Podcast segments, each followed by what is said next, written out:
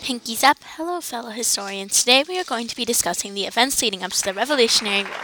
My name is Christopher Lancaster. I was a loyalist during the Revolutionary War, so I was right there when these rebels and people who were loyal to the king were in a heated battle for the independence of the colonies. We will now discuss what happened before the war. Might be wondering what started this grave anger.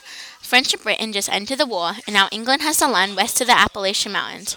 But Great Britain created the Proclamation of 1763, which claimed colonists were not allowed to move west of the mountains. This started anger across the colonies. That was how this fury and rage all began. In 1764, the British Parliament created and, and enforced the Sugar Act. During the Sugar Act, the cost of import for molasses decreased.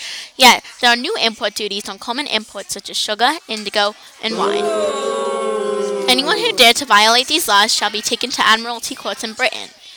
One year later came the Stamp Act. Did you hear that noise? Those were all the documents that I had to pay taxes on.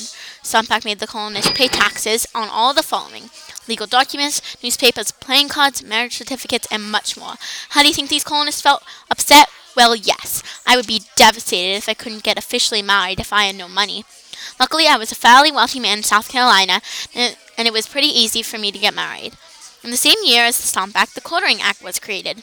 The Quartering Act allowed British troops to stay in any colonial's home with provided supplies such as candles and bedding. Although I was loyal to the king, I would never want a stranger at my home. I mean, that's just crazy.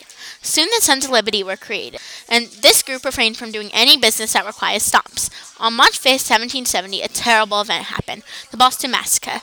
The British troops opened fire at, the, at colonists, and five colonists were killed and six were wounded.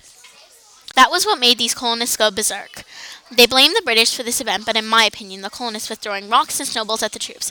Five years a- later, April 19, 1775, was the Battle of Lexington, of Lexington and Concord. That's all we have time for today, guys. Thank you for listening to Pinkies Up, and see you next episode.